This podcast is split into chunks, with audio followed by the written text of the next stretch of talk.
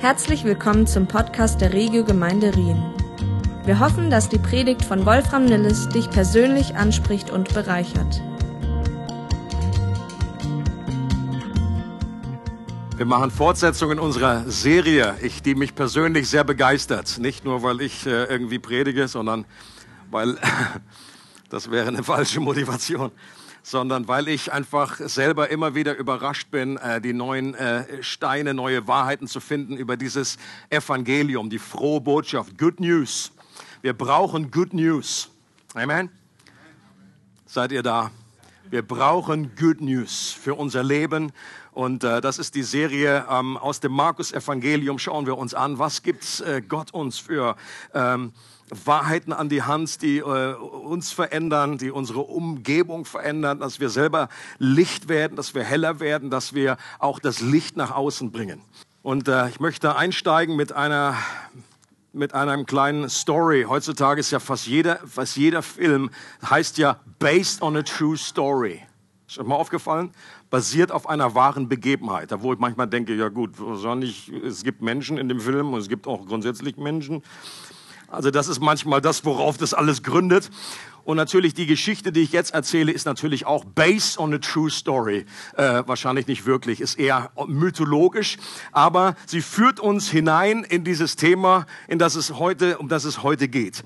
Vor langer, langer Zeit wurde in Indien, sehr wahrscheinlich Nordindien, das Spiel Schach oder ein Vorläufer von diesem Spiel ähm, erfunden. Ähm, das ist sehr wahrscheinlich wahr. Und dann folgende Geschichte hat sich darum äh, entwickelt und äh, gesponnen. Der indische Kaiser Sheram wollte den Erfinder dieses Spieles, der hieß Sissa, unbedingt belohnen, da er großen Gefallen an diesem Spiel gefunden hatte. Und Sissa sollte als Belohnung einen Wunsch äußern und dabei nicht zu bescheiden sein. Dieser sagt darauf, Gebieter, befiehl mir für das erste Feld des Schachbretts ein Reiskorn auszuhändigen. Ich habe hier ein Reiskorn mitgebracht. Zwei Körner für das zweite Feld. Vier Körner für das dritte und für jedes weitere Feld doppelt so viele Körner, wie wir, wie für das Vorge vorhergehende. Also, ihr wisst, habt das Schachbrett vor, äh, vor Augen. Wie viele Felder sind da drauf? 64. I'll take what she's having. Der Kaiser, nachdem er diesen Wunsch geäußert hat, der Kaiser war so ein bisschen gekränkt. Er hat gedacht, was ist denn das für eine blöde, was ist denn das für ein Wunsch? Du sollst dir was Anständiges wünschen. Und er hat sich wahrscheinlich nur vorgestellt, ja, so erst so eins, dann zwei, dann vier, dann acht. Meine Güte, das ist doch kein anständiger Wunsch. Ähm, vielleicht kennt ihr die Story schon. Jedes Mal, wenn ich die neu irgendwie mir anschaue, bin ich überwältigt über die Kraft der Multiplikation. Ja? Wer in Mathe aufgepasst hat, das ist eine Exponentialkurve, das fängt einfach ein bisschen flach an, das Ganze. Am Anfang denkt man nur so, ja gut, was soll dabei rauskommen? Und wie das dann einfach zum Schluss steil wird und steil und steil. Ich habe es jetzt nicht genau nachgerechnet an meinen Recherchen, aber ich gehe mal davon aus, dass das stimmt, die Person, die das gesagt hat. Er schon, ja gut. Er, er Michi, wenn es nicht stimmt, hältst du einfach die Klappe. Nee. Also, folgendes kommt dabei raus. Wie viel Reiskörner sind auf dem, äh, insgesamt, insgesamt auf dem ganzen Schachbrett? Es sind 18 Trillionen 446 Billiarden, 744 Billionen, 39 Milliarden, 484 Millionen, 29.952. Ja, sure, sure, wrote that down. Im Jahre 2006 betrug die weltweite Reisernte 618,4 Millionen Tonnen weltweit. Wenn man das umrechnet, wie viele Tonnen Reis daraus kommt, sind es 540 Milliarden Tonnen. Das heißt, was er erbeten hat, ist die gesamte Weltreisernte von einem Jahr für 873 Jahre lang. Spätestens dann hätte der Kaiser wahrscheinlich gesagt, okay, war doch ein guter Wunsch. Die Kraft der Multiplikation. Etwas, das am Beginn sehr klein und unbedeutend aussieht, kann später unglaubliche Früchte und Wachstum hervorbringen. Und das ist ein ganz, ganz biblisches Prinzip. Und das wollen wir uns auch jetzt etwas anschauen. Heute und nächste Woche schauen wir uns etwas genauer an, wie das Reich Gottes wächst. Und wir starten heute mit folgendem kleinen Gleichnis, das es in sich hat und das es auch nur im Markus-Evangelium gibt. Wenn du das also nicht kennst, dann hast du noch nie Markus gelesen. und das sollte dir ein gewisses, einen gewissen Hinweis geben. Vielleicht wäre es jetzt dran, am Ende der Serie mal durch Markus zu lesen. Also, wir lesen Markus 4, Verse 26 bis 29. Da sagt Jesus mit dem Reich Gottes, so erklärt Jesus weiter, ist es wie mit einem Bauern, der die Saat auf seinem Acker ausgestreut hat. Er legt sich schlafen, er steht wieder auf, ein Tag folgt dem anderen und die Saat geht auf und wächst. Wie? Das weiß er selbst nicht. Ganz von selbst bringt die Erde Frucht hervor. Zuerst die Halme, dann die Ähren und schließlich das ausgereifte Korn in den Ähren. Sobald die Frucht reif ist, lässt er das Getreide schneiden. Die Zeit der Ernte ist da. Kurz zuvor hatte Jesus ja schon das berühmte Gleichnis von dem vierfachen Acker erzählt, in dem die Hauptaussage ist, dass die Saat nur in einem guten Boden aufgeht. Also in drei von vier Fällen ist die Saat nicht aufgegangen, sondern nur in einem. Jesus wollte damit sicherlich eine Erklärung geben, warum die gute Botschaft, wenn diese doch so gut ist, warum landet sie bei so vielen Menschen nicht? Warum ist das damals nicht angekommen? Warum haben die damals nicht gesagt, ja, das ist super, das, das nehme ich sofort. Aber es war Widerstand da. Jesus wurde verspottet, Jesus wurde einfach abgelehnt. Und die Frage, Jesus hat versucht, mit diesem Gleichnis zu zeigen, okay, warum, woran kann das liegen?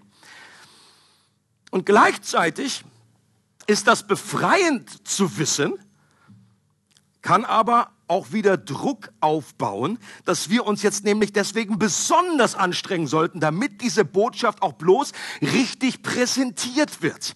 Wenn es euch geht wie mir, da ist einfach, manchmal gibt es einen gewissen Druck, dass ich denke, meine Güte, wenn ich meinen Mund aufmache, wenn da jetzt einfach, wenn da jetzt nicht jedes Ding sitzt, wenn das jetzt nicht, äh, vielleicht verdrehe ich dann irgendwie die Botschaft und dann sage ich erst gar nichts. Und wir denken manchmal, wir haben den Eindruck, was ist, wenn dieser ausschlaggebende Faktor bei uns selber liegt? Dieses kleine Gleichnis will hier wiederum gegensteuern und uns innerlich von falschem Druck befreien, will uns Good Botschaft bringen, Good News über die Good News, wie wir sie weitergeben. Die Hauptaussage dieses Gleichnisses ist sicherlich, dass die Kraft zum Wachstum in der Saat selbst liegt und nicht in uns. Das ist Good News. The, the gospel is the power of God, heißt es im Römerbrief. Und im Englischen klingt es immer alles viel powerfuler. Im Griechischen auch, es ist Dynamis, es ist wie Dynamit. Das, the Gospel, das Evangelium selbst hat Power. Und auch wenn du dich in dem Moment nicht wahnsinnig powerful fühlst, wenn du dieses Evangelium, wenn du das, diese Saat weitergibst, dann wächst sie selbst und natürlich wird ihr vorausgesetzt, dass die Saat der frohen Botschaft mal ausgestreut wurde. Ja, wenn man sie irgendwie nur, ne, der Salzstreuer da irgendwie, wenn der auf dem Tisch steht, bringt nicht viel. Der muss ran ans Fleisch, ran ans Fleisch. Aber unter den richtigen Bedingungen geht die Saat von alleine auf und wächst ganz von selbst. Das griechische Wort hier, das kennen wir. Das heißt nämlich Automatos. Es wächst von selbst automatisch bringt es die, bringt die Saat Frucht hervor, während der Bauer schläft. Also ich, ich mag diesen Teil auch des, Gleichnisses. Während der, das ist die Stelle für alle Pastoren.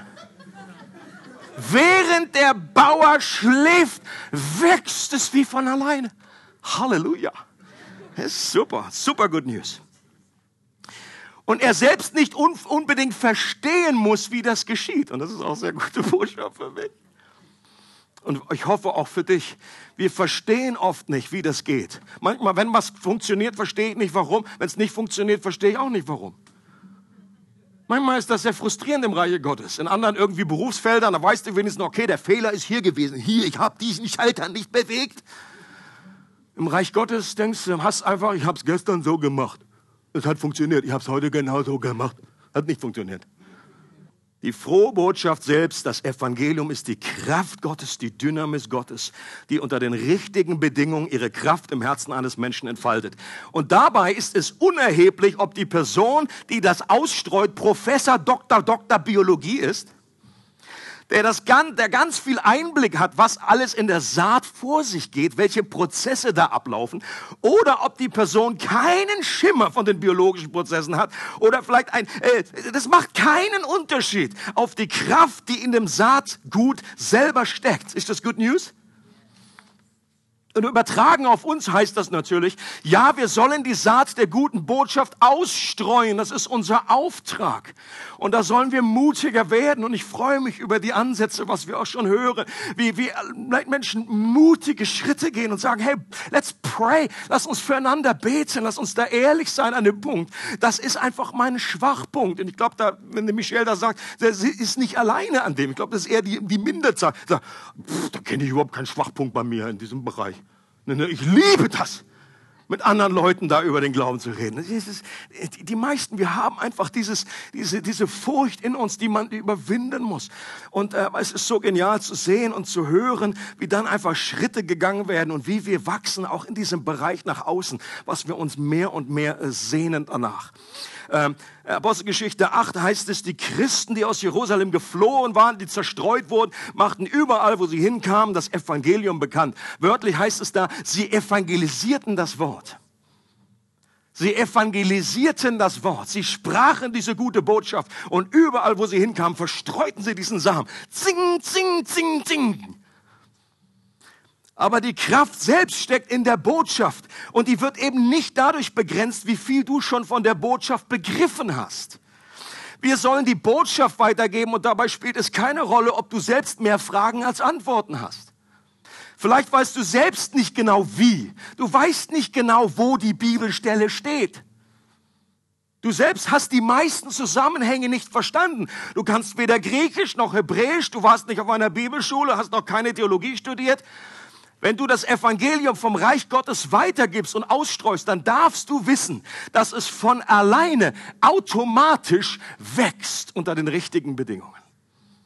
Und seine geheimnisvolle Kraft zur Entfaltung bringt, unabhängig davon, ob du junger Christ bist oder ein Professor der Theologie. Und das ist unglaublich good news. Ich habe schon mal an anderer Stelle sich einfach öfter schon mal gesagt hier. Die ersten Christen, die damals, als ich in Australien war, die selber sich da ganz frisch bekehrt hatten. Und wir waren ihre ersten Bekehrungs-, ihre Evangelisationsopfer. Leute, ich benutze heute noch diese Situation, um dann, wenn ich mal über Evangelisation lehre, dann greife ich zurück auf, so wie die es gemacht haben, bitte nicht. Also, die haben mir Zeug erzählt, da weißt du, wo ich dann heute noch mit die Hände über den Kopf zusammenschlage, mir vom schwarzen Papst und dem Antichristen. Das ist so das Einmaleins. Natürlich erzählt man den Leuten am Anfang genau das. 666, Mathematik, Multiplikation. Und ich dachte immer nur so, Alter, was haben die geraucht? Ich war ja schon auf dem Trip, aber was ist mit denen? Und gleichzeitig weiß ich, dass diese Saat bei mir aufgegangen ist, auch wenn das nicht am nächsten Tag war, nicht in der nächsten Woche war, nicht im nächsten Monat war, diese Saat ist mir in mir aufgegangen und ist gewachsen von alleine. Das ermutigt mich. Die haben so aus, aus, aus biblischer Sicht, haben die so viel Kappes und Stuss erzählt. Aber es war genügend Evangelium drin. Und Leute, das gibt uns eine Freiheit, dass wir auch, wenn da nicht alles sitzt und jedes Komma und jeder Punkt irgendwie richtig stimmt, dass das uns, dass das diese Saat hat Kraft. Und auch wenn du selber noch viele, viele Fragen hast, wenn du wartest, bis alle deine Fragen geklärt werden, dann anfängst irgendwie zu evangelisieren, dann werden wir lange warten. Was ebenfalls in diesem kleinen Gleichnis steckt, ist die Aussage, dass das Reich Gottes nicht in einem Augenblick erscheint wie mit einem Blitz, sondern wachstümlich ist und man am Anfang gar nichts sieht und in der Gefahr steht zu denken, da ist jetzt aber nichts passiert. Selbst auf dem guten Boden siehst du ja lange Zeit gar nichts. Das hat es so an sich, wenn man ein Samenkorn in die Erde legt. Wenn du gleich einen Tag später das ausbuddelst und sagst, wo ist denn das? Da wächst doch gar nichts. Und wenn man sieht, am Anfang nichts sieht und dann sieht alles sehr mickrig aus, selbst wenn man was sieht. Zuerst wächst nur ein Halm, dann ein Blatt, dann ein paar Fransen und dann irgendwann erst wieder wie, wie, was wie eine Ehre aussieht und dann ein paar Körner da drinnen. Leute, das ist ein Miracle in the making. Das Natürliche sind wir so vertraut oft, was, wie, wie Gott das geschaffen hat. Das ist genial. Das, was am Anfang so klein und unbedeutend aussieht, kann sich nach genügend Zeit doch noch sehr multiplizieren. Die Kraft der Multiplikation. Ich spreche ein bisschen Spanisch heute, wir haben ja auch ein paar Gäste dahin. Brauchst gar nichts mehr übersetzen, Roberto, ist okay. Ist okay. Multiplikation. Und diese Multiplikation ist in diesem Gleichnis zumindest angedeutet. Wenn es eben heißt, dass aus nur einem einzigen Saatkorn eine ganze Ähre wächst mit vielen neuen Saatkörnern. Auch das ist ein unglaubliches Wunder. Gott hätte es ja anders machen können. Er sagen, okay, ein Samenkorn stirbt und dann pff, kommt ein neues. Hat, aus eins macht er viel. Ich weiß nicht, wie viele Körner in so einer Ehre drin sind, ähm, aber ein paar. Multiplikation. Michi? Sind es 18 Trillionen? Nein. Wenn man jetzt nur dieses Gleichnis hätte, dann könnte man auch wieder auf der anderen Seite vom Pferd fallen und den Eindruck erhalten, dass die Sache mit dem Reich Gottes ja super simpel ist. Geht ja alles ganz automatisch. Was ausstreuen, hinlegen, schlafen, Wachstum. Okay? Das wäre doch die perfekte Bibelstelle für diejenigen, die, die, es gibt ja Christen, die sich in der Fußgängerzone auf so eine kleine Kiste stellen und einfach das Evangelium rausbrüllen, egal ob das einer versteht oder sich dafür interessiert. Auch schon mal erlebt. Okay? Ist persönlich nicht meine wahnsinnig äh, Lieblingsmethode. Ich werde gleich auch noch erklären, warum. Aber äh, wenn man nur dieses Gleichnis sehen würde und das nur nehmen würde, dann kann man auf diesen Gedanken kommen. Einfach säen, hat ja Jesus gesagt. Nicht sich entmutigen lassen, wenn man nichts sieht, hat ja Jesus gesagt. Die Saat geht von alleine automatisch auf, hat ja Jesus gesagt. Ja, es stimmt, dass wir uns nicht entmutigen lassen sollten. Es stimmt aber auch, dass man in evangelistischen Bemühungen auch mal hinterfragen darf und schauen sollte, ob es wirklich die beste Möglichkeit ist, um Menschen zu erreichen.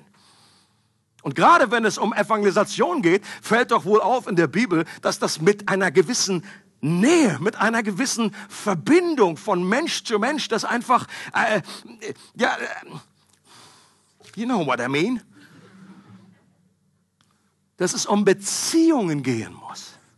Was wir sonst machen könnten, wäre ja einfach, dass wir irgendwie über, über Basel, wir mieten irgendwie, es wäre auch eine Strategie, wir mieten einfach ein Flugzeug und schmeißen einfach das Wort Gottes, Bibeln über, gut, wahrscheinlich müssen wir das weiche Bibel nehmen, oder, oder Flyer, oder, oder wir beschallen eine ganze Stadt von morgens bis abends, da wird einfach nur das Evangelium verkündet und so wird ja einfach nur gestreut und das Reich Gottes wächst von allein. Ich glaube, das ist nicht der Punkt von dieser Geschichte.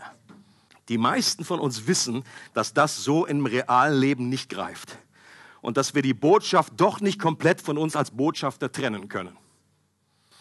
Eine andere Bibelstelle mit ähnlichem Thema gibt hier eine wichtige Ergänzung. Johannes 12. Da redet Jesus eben auch. Ähnliches Thema. Es geht auch um ein Korn. Ähm, es geht auch um Wachstum. Amen, ich versichere euch, sagt Jesus, das Weizenkorn muss in die Erde fallen und sterben, sonst bleibt es allein. Aber wenn es stirbt, bringt es viel Frucht. Wer an seinem Leben festhält, wird es verlieren. Wer aber sein Leben in dieser Welt loslässt, wird es für alle Ewigkeit gewinnen. Wer mir dienen will, der soll mir folgen. Ich glaube, diese beiden Bibelstellen gehören zusammen. Okay? Nicht nur, weil sie thematisch ähnlich sind. An dieser Stelle vergleicht Jesus die Saat nicht mit der Botschaft, die ausgestreut wird, sondern mit sich selbst. Hier ist nicht das Wort, was verkündet wird, gemeint, sondern Jesus ist das Weizenkorn, was stirbt.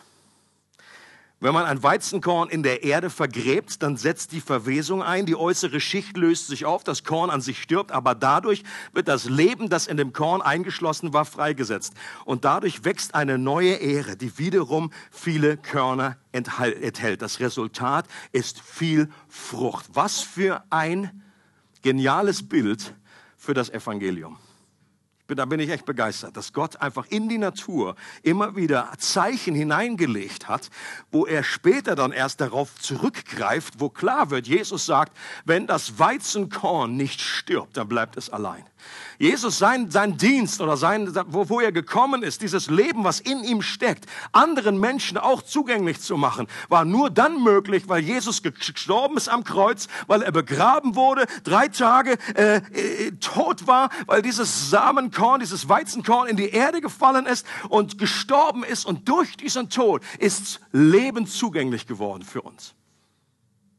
Und Jesus sagt außerdem, dass dieses Prinzip von Totenauferstehung nicht nur bei ihm gilt, sondern auch in unserem Leben immer wieder zur Anwendung kommt, wenn wir ihm nachfolgen. Er sagt ja dann, okay, wer, wer, wer sein Leben behalten will, der wird es verlieren. Wenn du es aber verlierst um meine Will, dann wirst du es erhalten. Das, das Prinzip Weizenkorn, das Prinzip von Totenauferstehung, das ist, ist in unserem Leben immer wieder äh, präsent. Und ich leite davon ab, dass wir nicht nur die gute Botschaft großzügig ausstreuen, sondern auch unser Leben in andere Menschen großzügig investieren müssen. Okay? Das eine ist mehr Evangelisation, das andere ist Jüngerschaft. Und eine Multiplikation von neuem Leben setzt den Tod eines anderen Lebens voraus. Und das ist in der Natur ganz buchstäblich angelegt. Das beobachten wir aber auch in anderen Bereichen, wie zum Beispiel der Familie. Wenn ein Ehepaar ein neues Baby bekommt, ein neues Leben entsteht, dann führt das in gewisser Weise zum Tod der Eltern. Wenn das keine gute Botschaft ist, dann weiß ich auch nicht mehr. Natürlich meine ich den Tod hier im übertragenen Sinne. Was stirbt, ist ein Maß an Freiheit.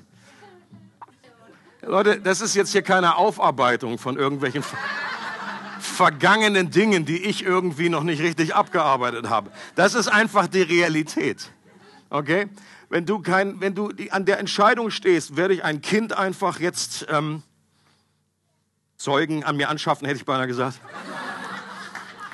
Kaufen, ein Kind in die Welt setzen oder nicht.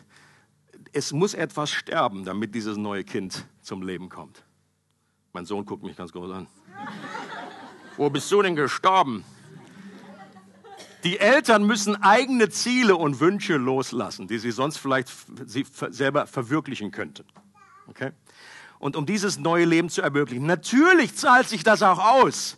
Das kommt ja vielfältig zurück, aber es hat einen Preis, den wir nicht unterschätzen dürfen. Das ist mein Punkt. Multiplikation im Reich Gottes hat auch einen Preis. Neues Leben wird nur dann entstehen, wenn wir etwas von unserem Leben investieren, wenn wir unser Leben mitteilen, wenn wir Zeit investieren. Und deswegen ist das die gesunde Balance, okay? Es, es reicht nicht einfach nur Saat auszustreuen und dann einfach hinzulegen, zu schlafen, es wächst von alleine her. Okay, das ist die eine Seite der Medaille. Die andere Seite der Medaille ist aber auch, äh, was, es braucht Jüngerschaft. Wir müssen uns in Menschen investieren. Das bedeutet, wir sterben, wir geben etwas auf von unseren eigenen Zielen, eigenen Vorstellungen und wir, von unserer eigenen Zeit und wir wollen uns in andere Menschen investieren. Und auch das zahlt sich unglaublich wieder aus.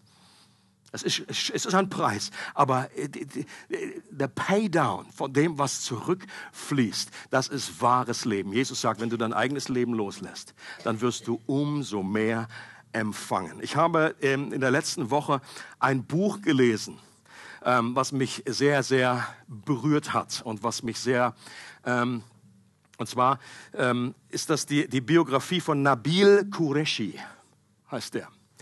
Ähm, ein ähm, auf diesem Bild junger Mann, der aber trotzdem inzwischen gestorben ist. Ihr seht, der ist mal gerade 34 Jahre alt geworden, äh, 2017 gestorben.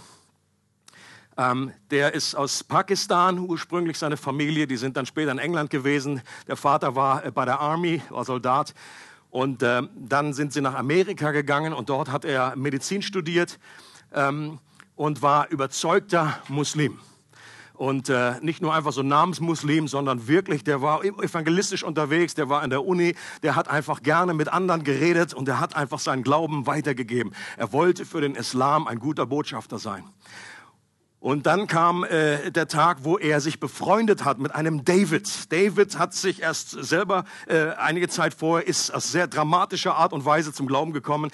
Ähm, der ist im Knast, hatte ähm, sich dann bekehrt und äh, die haben sich befreundet und es ging dann einfach über mehrere Jahre, wo diese Freundschaft dazu geführt hat, dass, äh, und die beiden sich wirklich ausgetauscht über alles, all die Fragen durchgegangen. Wie kann das sein aus seiner Sicht, aus muslimischer Sicht? Wie kann das sein, dass der eine Gott drei Personen ist? Das aus äh, einem Moslem nicht nachzuvollziehen, nicht zu verstehen. Ist das wirklich so, dass Jesus gestorben ist am Kreuz? Ist die Auferstehung wirklich so? Ist die Bibel nicht total verfälscht? Und all diese Fragen. Äh, ich persönlich habe noch nie ein Buch gelesen, was mir so einen Zugang gegeben hat zum muslimischen Glauben, um zu verstehen, was sie wirklich glauben glauben, wie sie ticken, wie sie denken und auch was es für einen Preis ge gekostet hat, dass dieser Mann dann sagen musste, seinen Eltern sagen musste, ich bin Christ geworden an einer Stelle.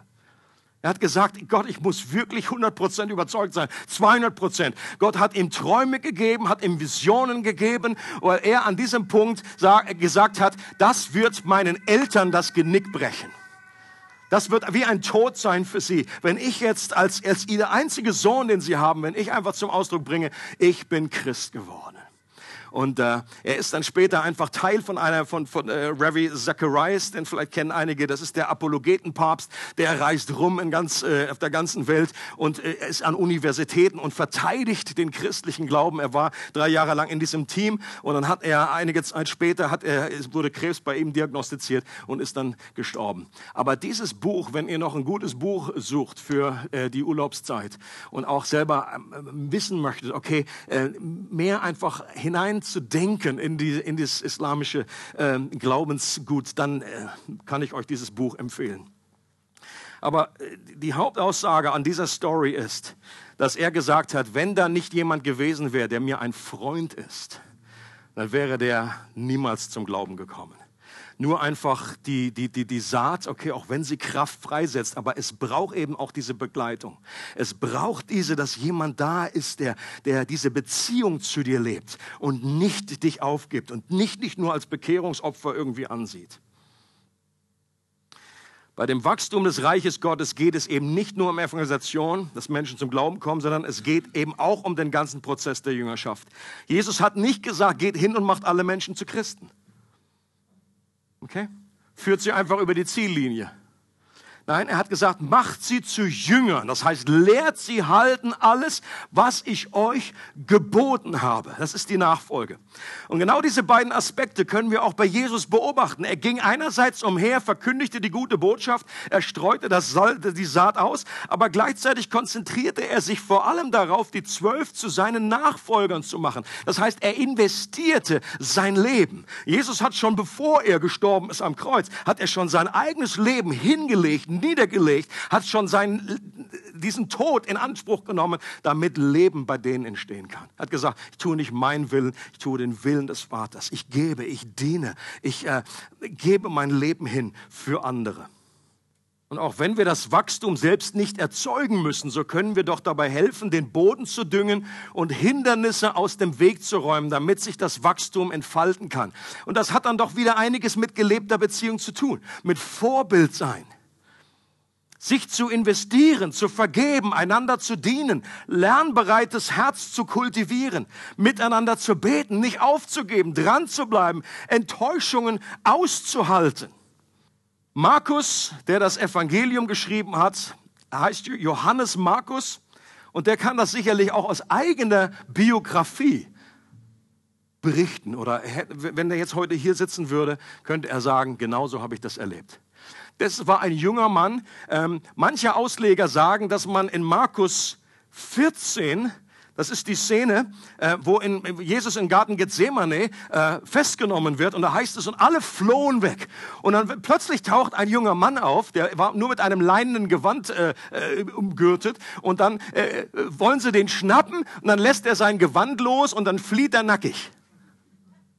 Und die große Frage ist, wo, warum steht das da? Wem hilft die Geschichte jetzt? Und sehr wahrscheinlich ist es so, weil es in der damaligen Zeit war, das war wie so eine Art Signature. Da hat er sich selber reingeschrieben. Äh, also die meisten Ausleger glauben, das ist ein Hinweis. Das war Markus selbst. Der war im Dunstfeld von Jesus. Der ist ihm, der ist ihm nachge, der war da. Er wohnte eh in Jerusalem. Seine Mutter, äh, das war das Haus, wo die, die erste Gemeinde sich getroffen hat und da ist er irgendwann zum Glauben gekommen. Da ist diese Saat von dem, was Jesus erzählt hat, die ist aufgegangen. Und dann kam es nach einiger Zeit, dass äh, Paulus und Barnabas nach Jerusalem gekommen sind aus Antiochia und sie haben eine Spende mitgebracht für die Jerusalemer Gemeinde und da haben sie Johannes Markus gesehen, den jungen, frischen Christen. Inzwischen hat er wieder was angezogen. Und dann haben sie den mitgenommen und haben den gesagt, komm mit nach Antiochia. Und dann ist er mit auf die erste Missionsreise ge gegangen. Und dann, was aber plötzlich war ihm das wahrscheinlich doch alles irgendwie viel too much, ja, mit, mit Paulus dann zu reisen, Barnabas und dann einfach Verfolgung und so weiter. Er hat sich vielleicht überlegt, meine Güte, das habe ich mir nicht so vorgestellt. Ich dachte, ich habe ja was gehört von mich hinlegen und aufstehen und es geht ganz von alleine. Und dann ist er wieder zurückgegangen, hat er gesagt, okay, das ist mir too much.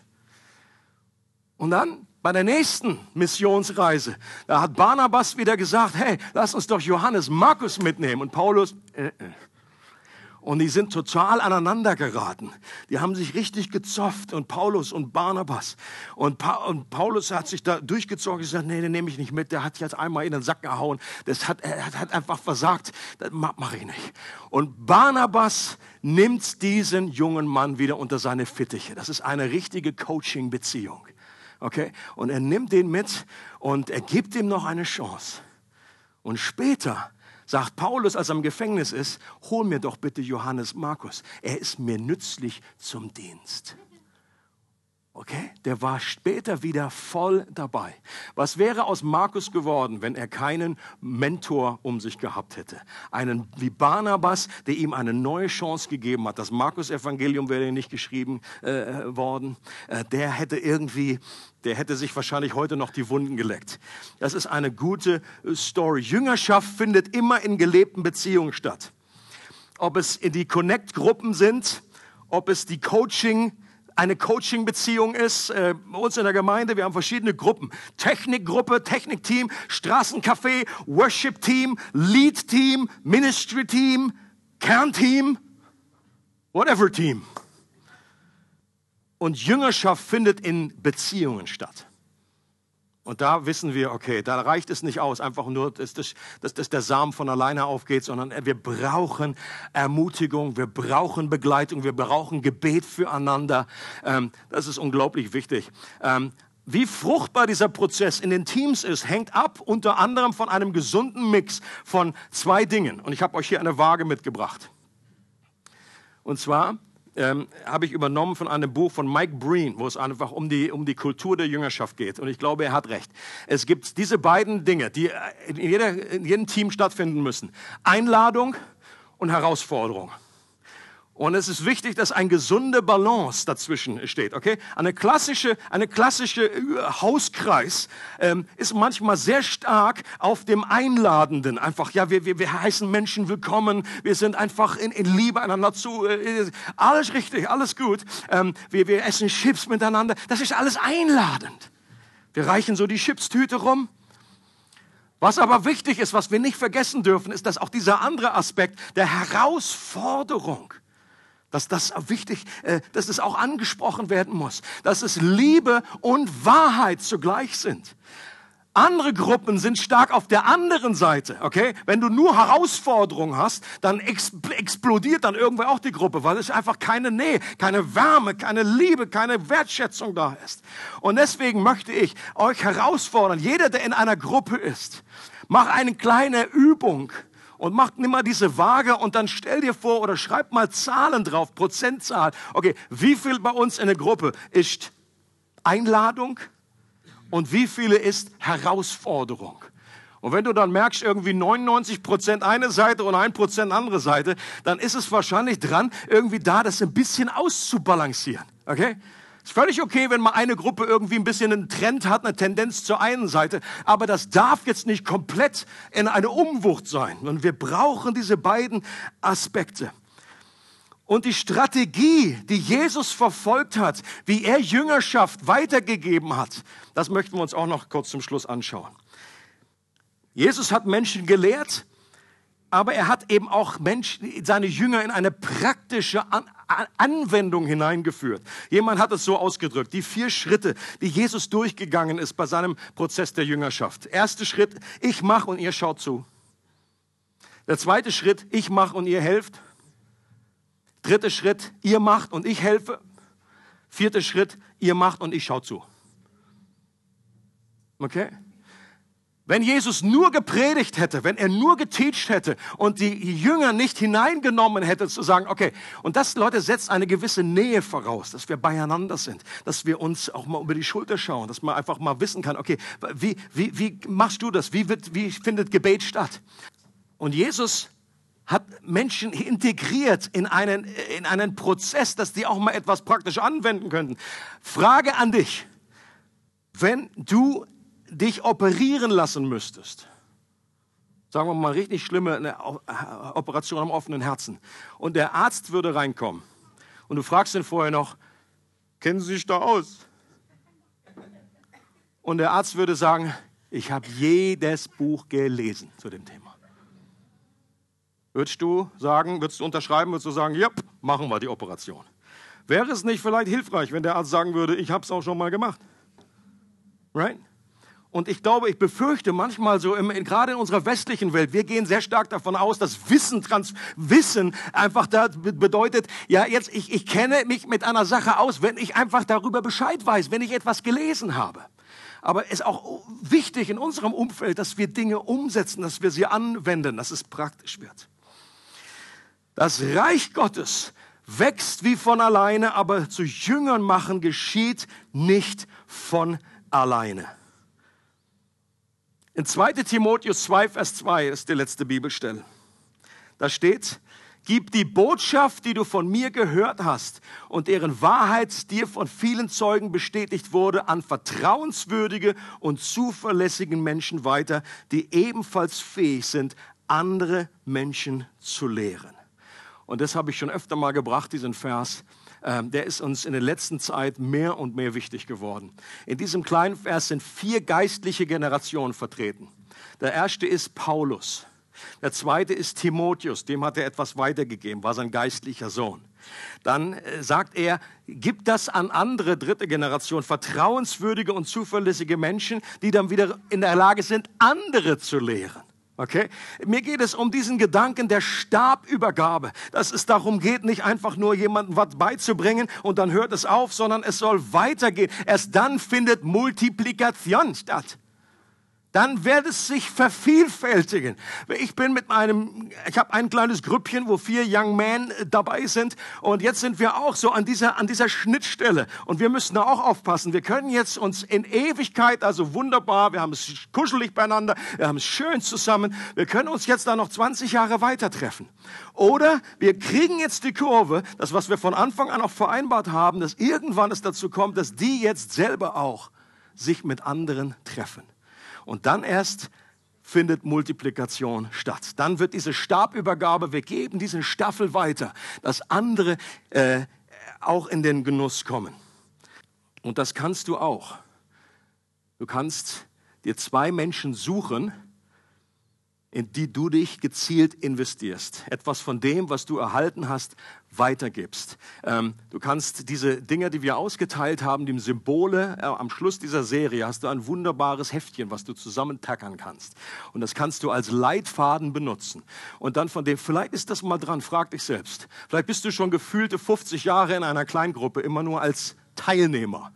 Vielleicht ist es jetzt mal dran zu sagen, jetzt bin ich mal dran und ich möchte das, was ich, was ich bekommen habe, an andere weitergeben. Und das muss nicht wahnsinnig dramatisch sein, das muss nicht eine riesen gleich eine Church, muss nicht gleich gründen, muss nicht gleich, sondern du kannst einfach dich mit zwei Leuten hinsetzen und sagen, ich möchte, äh, dass wir einfach eine Dreierschaft haben und ich möchte mein Leben hinein investieren in das, ähm, was Gott mir anvertraut hat. Und ich wünsche mir, dass diese Kultur der Multiplikation in unserer Gemeinde stattfindet, mehr und mehr. Menschen zu Jüngern machen, die wiederum andere zu Jüngern machen. Das ist unser großer Auftrag. Dafür wollen wir bekannt sein. Und das wollen wir ähm, erleben mehr und mehr. Es freut uns, dass du heute zugehört hast. Für weitere Predigten, Informationen und Events besuche unsere Gemeindewebseite www.regiogemeinde.ch.